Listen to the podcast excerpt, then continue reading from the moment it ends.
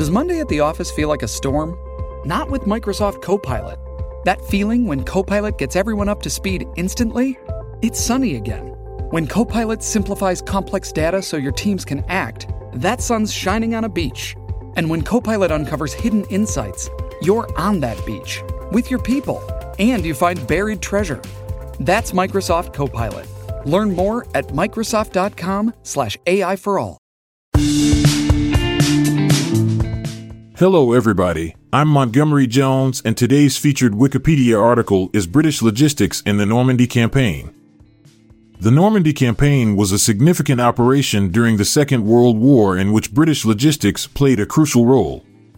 The article British Logistics in the Normandy Campaign narrates the deployment of the British Army during the campaign from June to August 1944. The article begins by discussing the preparation of the British Army in the UK before the invasion.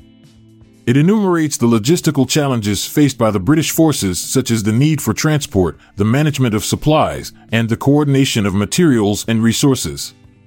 Further, a detailed account is given of the planning and execution of the landings on D Day, with the participation of the British 1st Corps and the 6th Airborne Division. As the article progresses, it explains the role played by logistics units in the campaign.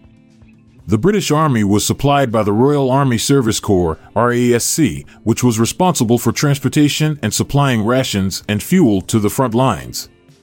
The movement of supplies required meticulous planning and execution, and it involved a variety of elements such as the use of transport convoys.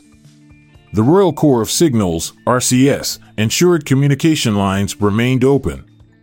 An important factor which contributed to the success of the British Army was the development and implementation of logistics systems and procedures.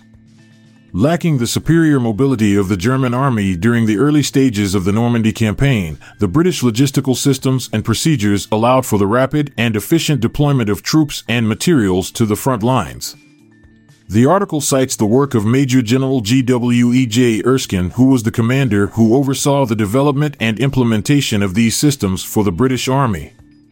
The article also highlights the logistical challenges that the British faced during the campaign, such as congestion of roads and significant distances between the beaches and the front lines. Despite these challenges, the Army managed to sustain their operations and continue to advance.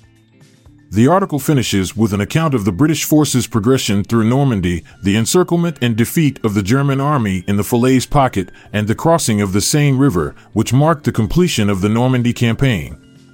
Overall, the article British Logistics in the Normandy Campaign provides an engaging and educational analysis of the influence of logistics on the British Army's success throughout the campaign.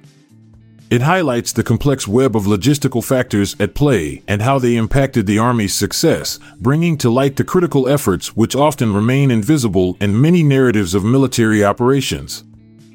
I'll be back this time tomorrow with another featured article. Thank you for listening.